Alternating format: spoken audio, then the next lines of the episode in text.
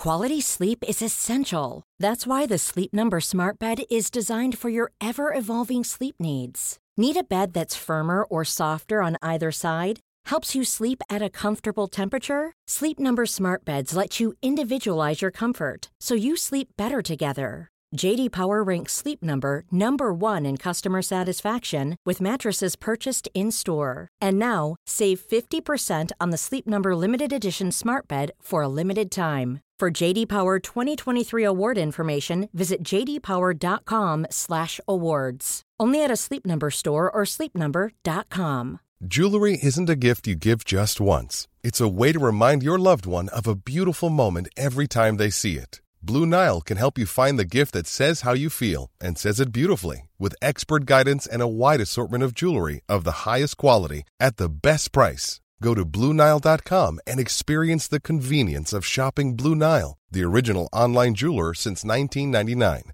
That's BlueNile.com to find the perfect jewelry gift for any occasion. BlueNile.com.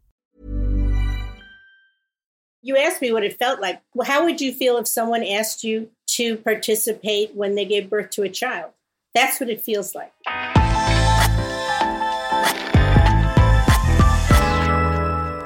Ahoy, ahoy, and welcome to Patented, a podcast all about the history of inventions from History Hit with me, Dallas Campbell. This episode is not really the story of an invention, I suppose. Invention, I guess, is the wrong word to use when we're talking about something that's, well, it's really so fundamental to what it is to be human.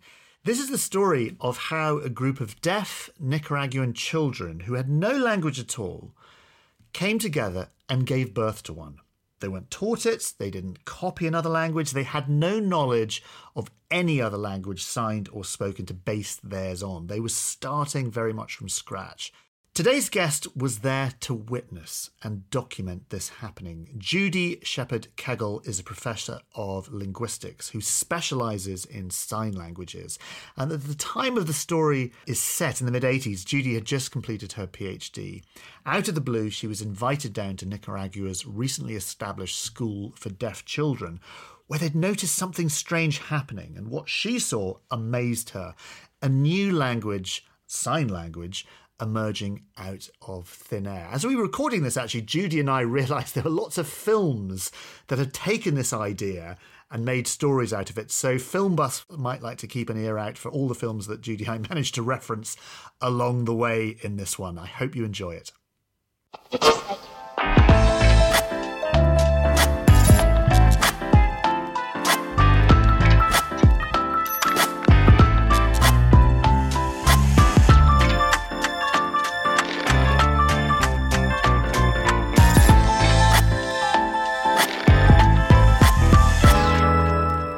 Welcome to the show. It's a pleasure to have you on Patented. I've done a terrible thing. I Googled you and then I went down a massive rabbit hole of linguistic language theory. Yeah, that's true. And it's deep, and I didn't realize how deep it went. And actually, if you Google the origins of human language, there's like a, a gazillion theories and ideas. I don't want to go too deep into those because I want to talk very specifically about sign language. And actually, Freddy, my producer, he's like, for God's sake, Dallas, make sure you leave time to talk about Nicaraguan sign language. Right. Which is an incredible story before we get onto that. But it is the time I suppose it's the only time you've seen a sort of a language created out of thin air. Well, I wouldn't say the only time. I think it's much more common than we thought it was. However, we didn't know where to look. So it's the first time that that a language was documented in the process of being born. Can we just start with kind of language? Did languages get invented? Is that even a thing? I mean, I'm going to ask some really dumb questions here, Judy. So I apologize. So forgive me for asking dumb questions do languages get invented? I'm thinking of things like Esperanto and. Well, Esperanto can be invented. Pig Latin can be invented. There are languages that can be invented, but mm. the things that we know as human languages are not invented. They're a really a product of the human brain. So we're born with a language instinct, I'm assuming, and then something triggers that when we're children, and, right. away we go. Language happens. Right. So we're born with a, I call it a language ready brain but we're mm. born with these expectations that there's something out there that's important. Just like things are important to vision and things are important to other cognitive aspects of our lives, language is important. So we're drawn to language. And once we find what we consider to be relevant language evidence, our brains have expectations of what that should look like. Mm. Even when there isn't a language in place, if you can find the things that trick the brain into thinking it's learning a language, it will do so. And then it will fill in the holes with its expectations. And that's the interesting piece of this research. So, the so, well, let's I mean, I'm thinking about. I don't know if you've ever seen the the. There's a, a one of my favorite films is the Enigma of Kaspar Hauser. Have you ever seen that film? I haven't. I've read about Kaspar Hauser. Yeah, I, uh... that's about a, a, child that was kind of had his childhood in complete isolation until he was uh, an adult and had no language, and then suddenly was released into the world. And I suppose it's a common sort of theme. I think that idea you kind of see throughout sort of literature, perhaps but does that tell us something about how language happens if children don't aren't shown language when they're kids or aren't exposed to language? How, what, what kind of happens?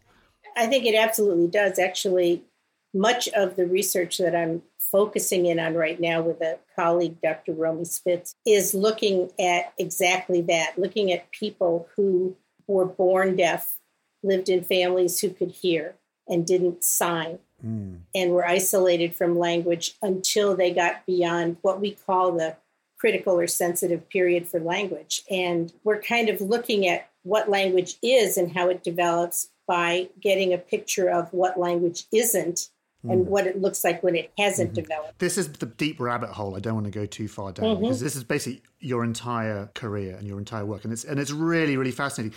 I want to talk very specifically about sign language because obviously there are differences in sign language. Like British Sign Language is different to American Sign Language. Were sign languages invented? Did they spontaneously happen in the way that we consider vocal languages? To happen? Did they have the same sort of grammar? Did they? Why is British Sign Language different to American Sign Language? Did someone decide? And, and when do we first see sign languages appear? It's hard. A lot of people think sign languages either they have two things. They think sign languages are universal, so mm. they're hmm. all going to be the same, or they think sign languages must have been invented by someone. Unless you think English was invented or French or Japanese, sign language was also not invented. You know, language is not just tied to speech. Mm. It's what we call multimodal. If you look at how it works, it bubbles up in any modality that's there. So if you can't hear, uh, sign language will come through with your vision and your gesture, but it will conform to all those universal properties of human languages and not do things that are different from them. I mean, historically, is there a sort of point where we first became aware of sign language then? I mean, you can go all the way back to Aristotle talks about sign language. Everyone goes back to Aristotle. Anytime I do anything, it's like Aristotle or Plato. That's always the, or like Edison. or the good writers. But the yes, point exactly. is, once whatever happened in our genetic changes that made humans ready for language, once that happened, then it was going to come out, whether it was in a sign language or a spoken language or a tactile language. I work with deaf-blind people who communicate tactily. It's that's really amazing. I, I, became aware of you because of the work you did in Nicaragua, or do do in, in mm-hmm. Nicaragua. Can you just ex- just tell that story for our listeners because it's such an amazing story? So just explain what, why you were in Nicaragua, what was special about Nicaragua, the kind of origins of that of okay. that story. Well, when I first went to Nicaragua, it wasn't like, hey, there's this great project there, I'm going to go study it. I went totally clueless. There were a group of linguists from Nicaragua who went down and they were doing bilingualism support and looking at language stuff. The Ministry of Education there contacted them and said, Could you bring us somebody who's a specialist in, they said, deafness? and probably wanted somebody who would come in and teach speech reading. But the linguists knew what they were asking for, and they came back and asked me, Would you like to go down and do something with this? And I thought, Yeah, sure. So, when are we talking here, Judy? Just for context, what kind of year? The contact was 1985. I went down in 1986. So, this was so, Contra uh, rebels, Soviet Cold War sort of time? It was during the Contra War, yeah. Yeah. And then when I got there, I tried to look at i went to, first to a vocational school which was all the older ones sort of beyond critical period or at the verge and you know everything i thought I, i'm just going to give back my degree because i'm not doing any making any progress in learning this language because it was very erratic and irregular but then this was in just a couple of weeks i picked up a lot there in communicating but it's more like a pidgin then in a few weeks i went to the elementary school and I ran into some sort of 15, 16 year olds. And I looked and I was seeing something that was clearly to me, as someone who knows many sign languages, suddenly this was a sign language. The, the, the rule book was there, I could see it. And, and the other piece that was really important for me was as I looked at those kids in the elementary school, the younger you went, the more fluent they were. So this was a type of signing that they hadn't learned, they hadn't picked up, but it was something that spontaneously just arose right. between the children. They weren't getting it from adults, from teachers. There was no structure they, to it. They, were, they weren't allowed to sign. They weren't allowed to sign. They weren't allowed to sign in the classrooms in the school. They were allowed to communicate with each other, however, on the buses, on the playground, etc. But no, this came. It's a multi-step process that I think is important. The first thing that happened after the revolution was the schools reopened and there was a goal of a sixth grade education for everyone. So many more deaf people were coming back into the being brought into the schools. Mm-hmm. And it's not that you needed critical mass, but you needed to allow them interacting with each other. Yeah. So these guys came from home and had a handful of gestures, something for eat, something for I'm I'm sick, very limited stuff. And in the home that works. If you're at home and you see what's happening and you point to it and you say one thing, right? People are going to understand you. And if you live in that environment, there's never going to be that press for you to have to learn to use a language to communicate. You can communicate that way. But mm-hmm. now you throw all these guys together on a bus, you throw them all together in a playground. They want to talk to each other, right? And they don't share all their experiences. So when they point to something or they give a gesture like this, which is the Nicaraguan gesture for eat, hand to mouth. People don't assume by, uh, yeah, they don't assume by the context that's a mango. I want to eat. I've already eaten. I'm hungry. Nobody's doing language for you. So then you start, I'll repeat something else or I'll copy somebody else's gesture. And I'll just, and so what happened was those kids got together and did the best they could to communicate, but it was a complete mishmash. Mm-hmm. But it was rhythmic and it was sequenced and it had these characteristics, including the one which is we have an incredible desire to communicate with each other. It has these characteristics that say, hey, I'm language data. And for the older ones, that didn't matter. They just got better and better at trying to pidgin and you know talk back and forth, gesture to each other. But the younger kids, these kids were entering that school at age four. So the ones who were four, five, six, seven saw this. They went, oh, that's language. They're the ones that did the trick. They're the ones that learned it. And what mm-hmm. they produced was completely different from the communication system that these older kids had come up with. But in one swoop, you had a full blown language. This was a language that was completely invented. I, I guess that's the wrong word. Emerge. E- emerged, yeah, emerge, That's exactly it, yeah. Can you tell me a little bit about what did the language look like? I mean, did it start to evolve vocabulary and grammar? I mean, how did that all sort of emerge? There was, I mean, there were gestures for things, there were shared gestures that became signs for things, even in the sort of pre communication. Mm-hmm. People would associate one gesture with another gesture, and or maybe even a bunch of them, but not in the way we associate things in a sentence. But when the young kids saw that bag of words, they did something different. So I'll give you here, here's one example of something that was kind of interesting that happened. In Nicaragua, people point people pointed with their lips. So like like kissing, like a pucking like a pucking gesture, and you'd point to a person on your left or person on your right. Another thing they did, this is Nicaraguans in general, is wrinkle their noses. So if I walk up to you and I, go, I wrinkle my nose twice like this, it means kind of what's up, what's happening, right? So that nose wrinkle was being used, but mm-hmm. then mm-hmm. suddenly there were signs, there were gestures that were being used, like a nose wrinkle with this, uh, which is two fingers pointing to your chin, uh, two fingers tapping the chin, was K or what? Okay, it's got an interesting history I can give you if you want. Or this one. Well, no. Can, can you give me an interesting history? Okay. Like, so that's such a specific thing. So a wrinkled nose and two fingers to the chin means what? Means now, what? why does that mean what? And who okay. decided that meant what? Okay, this is the weird one. Okay, here's one where every sometimes in a language things come in that are just kind of arbitrary, right? So what mm was happening was people were definitely using this nose wrinkle for signs. So all the question signs. So there was a sign, one finger that, that went around with the nose wrinkle meant who. And, uh, you know, another finger with the hand sort of moving in time meant when. And this one, I really did happen. I saw the accident of it happening. So one of the teachers at the vocational school went up to a kid and said basically, What's the sign for K? K. Qué es esto. And she said on her mouth, K S S O. Okay. And mm-hmm. this kid looked at her and had a little bit of lip reading at this point and thought she had said queso, cheese. So instead of what is it, she thought she said cheese. So she gave her the sign for cheese. And then that teacher kept using cheese with the nose wrinkle from then on. And it suddenly it became the sign for what. But that's one of the sort of weird ones. But the main thing was first you had just a nose wrinkle. Then you overlapped a nose wrinkle with a gesture.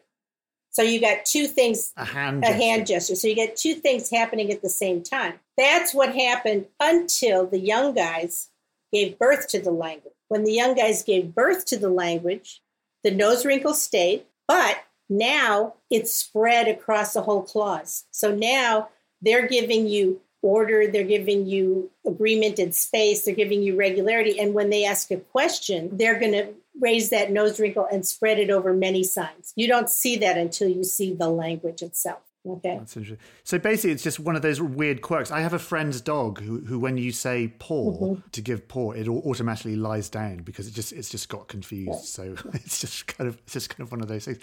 But just tell me, just before I go on about language, I'm just really fascinated by these kids. Like before you arrived, like before this language, what was life like for them okay, for well, deaf community in Nicaragua? So either you know some were still at home and had nothing but a single gesture per event and maybe 15 gestures that served their needs in the home. The ones who came into contact were enjoying the socialization with other people that approach the world visually, were thirsty to communicate. And so they were doing anything that they could to communicate with each other. There still wasn't anybody outside of their group who communicated with them. And they didn't have, a, at that point, they'd never shared language. They just had a whole shared group of strategies. You know, you got to remember people often equate language and communication. Communication is a much bigger thing, and you can do lots of stuff with it. And one of them is throw out any gestures, string them together, use the environment, point, whatever. That's what they were doing. And they were getting better and better and better at that.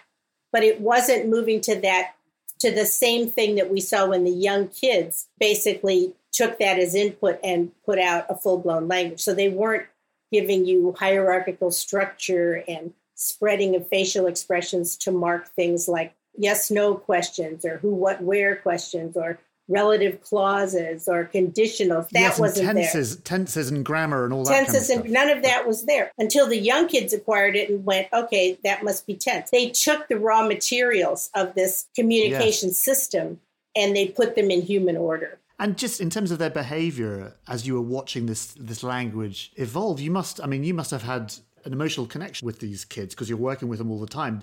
Did they suddenly blossom? Did they become more confident? I'm just trying to picture what life was like when they're together, suddenly having this new tool, which is like, crikey, we didn't have language, we had basic yeah. communication, but suddenly we can express ourselves and express the world and think about yeah. things like time and the future and the past well, and the present and all these things. You got to put yourself in their situation, right? Mm. Okay, so the older ones, they were communicating, they didn't have the kind of what we call meta cognitive skills to stand back and go, oh, cool, now we have a language. Now we can do time and space and all of this. No, what they were, they were incredibly enthusiastic and incredibly tied into communication, right? People would always want to come down and interview people say, So, what's it like to have a new language? And they'd look at them and go, Yeah.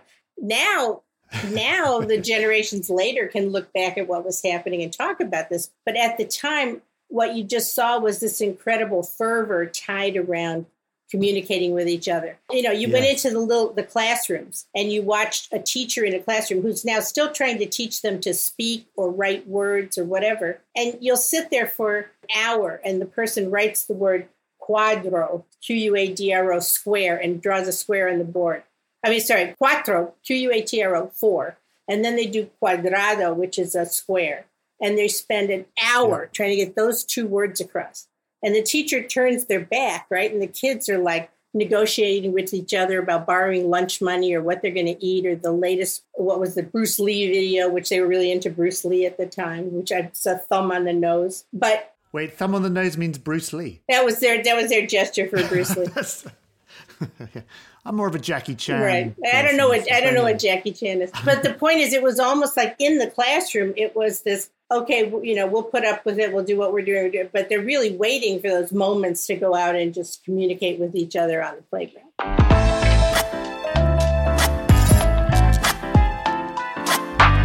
We'll be back after this short break. Millions dead, a higher proportion of civilian casualties than in the Second World War. America, Britain, Russia, and China all involved in a conflict that technically remains active to this day. So, why is the Korean War of 1950 to 53 called the Forgotten War? This July, we're dedicating a special series of episodes to finding out what this unique conflict was all about. Join me, James Rogers, throughout July on the Warfare podcast from History Hit as we remember the war the world forgot.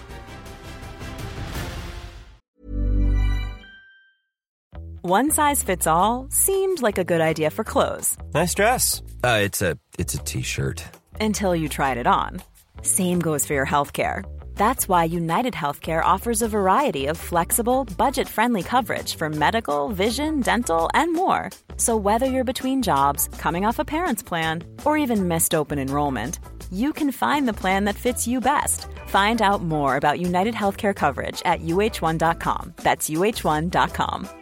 Quality sleep is essential. That's why the Sleep Number Smart Bed is designed for your ever evolving sleep needs. Need a bed that's firmer or softer on either side? Helps you sleep at a comfortable temperature? Sleep Number Smart Beds let you individualize your comfort so you sleep better together. JD Power ranks Sleep Number number 1 in customer satisfaction with mattresses purchased in-store. And now, save 50% on the Sleep Number limited edition Smart Bed for a limited time. For JD Power 2023 award information, visit jdpower.com/awards. Only at a Sleep Number store or sleepnumber.com. Many of us have those stubborn pounds that seem impossible to lose, no matter how good we eat or how hard we work out. My solution is PlushCare. PlushCare is a leading telehealth provider with doctors who are there for you day and night to partner with you in your weight loss journey. They can prescribe FDA-approved weight loss medications like Wegovy and Zepbound for those who qualify. Plus, they accept most insurance plans. To get started, visit plushcare.com slash weight loss. That's plushcare.com slash weight loss.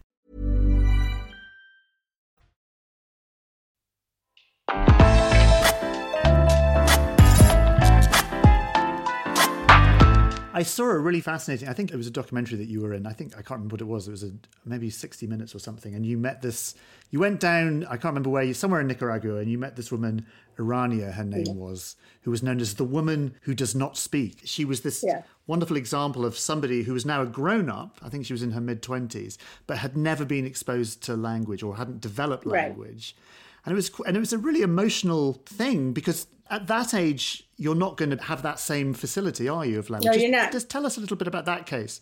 So, so at that point, myself and Dr. Romy Spitz, I worked with, we would go upriver six hours if we heard there was a deaf person there. So when 60 Minutes was coming, we heard there was a deaf person up in this area, Tortuguero. My husband ran up to say, "Is it okay if we bring this film crew and meet her?" It was okay. So then we went six hours upriver to Tortuguero and met Irania. And they got a look at what we call first contact. First contact with someone who had no real language before. So we were looking at, you know, what does she have? She didn't have names for her kids. Her kids were this high, this high, and this high. That was it, which is fascinatingly interesting. Home sign systems and gesture systems, they don't have name signs for each other, which is unbelievable. She was unable to even give you lots of vocabulary. But the amazing thing was she was very aware of what she couldn't do. I mean, she tried what she could communicate. You could see mm-hmm. on her face when she knew what she couldn't do. But the frustrating part was she was 20 and there was nothing we were going to do. We could get better gesture into her, yes, which is something I really work with people on now. But we weren't going to get language into her no matter what we did because that door had closed. That's really interesting. So language as part of our evolutionary makeup system hap- is only when you're very young. So Yeah. from zero to what kind Well, of age and when does that door close? Eric Lenneberg originally said age two to puberty. And then over time, and some of our research contributed to this, other research by a woman named Elissa Newport contributed, that hmm. time has been pushed down. The door closes around puberty, but it opens at zero and starts to close around four or five. I mean, that early. Mm. And then it creaks shut. And is that why the younger children, the Nicaraguan younger children, deaf children, they developed more complex grammar quicker than the older children? they they were the key. They developed it, and what the older kids could do is once they were part of the community, and the older kids saw some of the grammar that they put into the mix. Some of the older kids could learn that grammar, but it was the young kids that gave it to us. I'm just it's such an amazing thing. And so you as a linguist, why and seeing seeing a language evolve or emerge in real time, what did you think? Was it exciting? It must have It been was- exciting for you because this doesn't happen every day. It's like, oh my god! It's, I, I guess within your field and the field of linguistics generally and, and language theory, how important an example is this Nicaraguan case? Seeing these young kids, seeing this language evolve. I- I think it's critical because all of us in the nativist realm, so the Chomsky followers, it's- and that's not everybody in the field, okay? the Chomsky. This Yeah, is Noam yeah. Chomsky, I'm guessing. Obviously, Um, but all of us believe that language is a function of the human brain, and we believe that first language acquisition really happens in this way. It's just that there's a whole language out there around you is input data, but we believe the same thing. The Nicaraguan case is important because it's the emergence of language from non language. So it shows you that none of that external stuff, other than the desire to communicate, seeing Yeah. some kind of communication happen, is enough to get that little brain going. And you asked me what it felt like. Well, how would you feel if someone asked you to participate when they gave birth to a child? That's what it feels like. it was that fundamental. It's a very intimate, very generous and sharing thing to allow me to bop around there, interact, be there while they were giving birth to a child. That's fascinating. Actually, you know, while while you're just talking about movies, Nine to Five and The Enigma of Kaspar Hauser, both of which you have to watch, listeners. Kaspar Hauser specifically, because it's exactly this is what the film is about. Did you watch that sci-fi film? Came out a few years ago called Arrival. No. Talking of first, oh my god, Judy, you got to watch it. So the aliens land, or the aliens come down, and no one can speak alien, so they have to get basically Judy. They get the hmm. linguistic expert to talk to the aliens, and of course they talk in sign language. Oh, They draw okay. kind of weird circles, and she has to crack the. It's this first Okay. contact thing. That was my first question on my notes. I'm like, I bet she's seen Arrival and has views on it. But the difference is the aliens had a language, right? And the people on Earth had language. They did. So that's, correct. I mean, that's a really, Yes. it's an important situation, and it's a situation in which languages creolize and emerge. Okay, but it's a, just that tad, that tad difference. Yeah, this is this is a this is a podcast about inventions, and of course, as you've beautifully described, languages aren't invented; they emerge, and we're born with an innate language ability. Is there a point in human evolution where we went from, as a species, we went from no language to? I mean, I remember doing a piece many many years ago about the the FOXP2 mm-hmm. gene. And, and things like that. Like, where where are we in the evolutionary tree that suddenly we, the language became a thing rather than kind of grunting? There's a lot of work on that now, and it, sometimes people link complex tool development and material culture development with language, but mm-hmm. I think they go about 160,000 years ago. The assumption is that there was a mutation, could have been one mutation or a set of co occurring mutations that were ready to happen, but there was a mutation that made the sort of hominid group have the capacity for language. There was also a kind of split even after that language. I went to a talk about this a week ago, a split in two groups that had languages. So you got very distinct branches of language. But the point was at some stage, something happened. And what people think it is, is actually the ability to associate two things with each other and then treat those as a single whole and associate those with another thing. The ability to do that, that one tiny, teeny, tiny little cognitive thing is argued to be the thing that kind of triggered what we have as language. Right. Do you mean like a kind of theory of mind? It's like a, a theory of hierarchical thinking. The ability to, to not just associate two things, but or relate them in, in a hierarchy. Right. That ha- at some point, a gene allowed us to do that. And once it did, there were all kinds of repercussions of that that supported that evolutionary development. And there you go. And presumably combined with a, physiological thing as well. I mean, there must be something to do with our physical makeup that allows us allows us to articulate words and nothing happened, but it's kind of interesting what it was. So physiologically, when I studied speech, right, what we learned was there wasn't a single aspect of the speech mechanism that wasn't used for another purpose. So the glottis that does certain things with it is designed to let you sort of close it to lift heavy items. You know, everything has a piece and facial expression too. So what's unique about language is the physical was already there. The language recruited the ability to make that physical thing not automatic. So when you get upset, if you cry or you're mad or you're happy, there are gestures on your face that are similar to gestures across the world. Paul Ekman and Friesen, they've studied this stuff. Mm-hmm. It's the point at which, when you look at a sign language, you get things like nose wrinkles and facial expressions that have now been recruited for a grammatical purpose. They're no longer involuntary. So when I sign a relative clause in American Sign Language, I sign a cheek tensing that makes me look like I'm disgusted. If I'm signing happy, I've got a, a smile. But if I'm signing a yes no question, I looks like I'm surprised. WH question, I furrow my brows, I look like I'm angry. It's not completely the same facial expressions, but we're recruiting hmm. those and now using them non voluntarily. We're using them as part of a language system.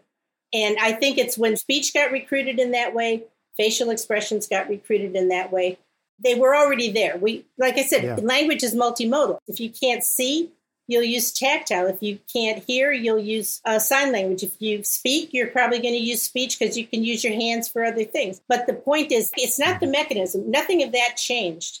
It was just, hey, I got this really cool yeah. tool. I can do things hierarchically. Let me let me see what I can do with that for communication. I mean, it's not that way, but but the point is that it goes with the system that's already there. Um, I can't let you go without. Will you teach us some Nicaraguan sign language, please? So we'll have to describe what we're doing. So teach. Can you show me something? Um, sure. A kiss. So. F- Which is. Yeah. So index finger over your thumb, over the first knuckle of your thumb with right. a clenched fist. And that's almost like a kiss at the mouth, and uh, your thumb and your index finger coming over it and pulling away from the mouth. What does that mean? That's me gusta. I like me that. gusta. I like. Mwah, va bene. Me gusta. Me gusta. Excellent. Right. Brilliant. And then the other, this, but no me gusta is like this. It's a flat hand that kind of moves toward your, the center of your torso. And, and you would shake your head at the same time. No me gusta. Okay, here's a test for you. How do you do anti disestablishmentarianism? In Nicaraguan Sign Language? Mm-hmm. You'd have to spell it. Hey, listen, Judy, I'll let you go. It's been fascinating. I think your story is amazing. Basically, they made a movie about you called Arrival, and if you haven't seen it, you've got to go. And that's your homework. Go and watch yeah. Arrival, and, and you'll well, go. If, oh my god, they've stolen my story. If you want to see more of like these people without language, watch the movie by Adam um, Adam Eisenson. It's called Una Vida Sin Palabras, A Life Without Words. Ah. Did a movie on one of the language isolates. Yes. Um, and that's a you know wonderful example of the ones that are alone. Interesting. Actually, oh, uh, one more movie as well. There's a, there is a another Herzog movie, not Kaspar Hauser, and I forget what it's called about um, blind, deaf people, of of which you. Oh. Um, crikey, what the hell is it called? I can't remember now. But anyway, you could. People, there are no, there are a number. There are a number of those that are, tactile, are fascinating. Tactile, tactile language. Yeah, yeah, yeah, yeah. There you go, listeners you've got a lot of homework, a lot of movies to watch on the subject. It's a, it's a, it's a fascinating subject. Hey, Judy, I'll let you go. Thank you so much for taking the time out. Thank Your you. career is amazing. Your subject is utterly fascinating. I'm glad we managed to kind of shoehorn it into a podcast all about invention because yeah. normally we do like the steam engine, but actually this is this is uh, and everyone goes, yeah, Thomas Edison, he invented it. He didn't invent this, but you know what I mean, or like oh Aristotle. Um, Judy, an absolute pleasure. Thank you very much for joining me. Okay. Thank you. Bye bye. Okay, that's it. Thank you, Judy, for that. If you were keeping count of how many films that we mentioned, that the answer is five. Enigma of Kaspar Hauser, 9 to 5, Arrival, A Life Without Words, and then the Herzog movie I couldn't remember at the time was Land of Silence of Darkness. All really, really interesting films. So if you're interested in, in, in this concept and this idea, there's a little film watching homework list for you. Next time, a uh, completely different subject. I'm going to be talking about something that's made spending money much easier than ever. Is that a good thing? Is it a bad thing? It's the invention of contactless payment. Look forward to your company for that. Selling a little or a lot? Shopify helps you do your thing however you cha-ching. Shopify is the global commerce platform that helps you sell at every stage of your business. From the launch your online shop stage to the first real life store stage, all the way to the did we just hit a million orders stage. Shopify is there to help you grow. Shopify helps you turn browsers into buyers with the internet's best converting checkout. 36% better on average compared to other leading commerce platforms because businesses that grow grow with Shopify. Get a $1 per month trial period at shopify.com/work. shopify.com/work. While I still have you, very briefly, if you fancy getting all of the History Hit podcast archive, and new episodes ad free, along with hundreds of history documentaries to watch. Download our app across Apple App Store, Google Play, and smart TV platforms. Follow the link in the show notes or go to historyhit.com slash subscribe. There is thousands of hours of history on there, including a documentary on science in the Middle Ages with Seb Falk, and also one with me talking about the secret history of the space race. As a patented listener, you get a special gift if you use the code patented at the checkout. You get 50% off your first three months. That's patented for 50% off your first three months. And if you're an Apple listener, you can subscribe for new ad free podcast episodes within the Apple app.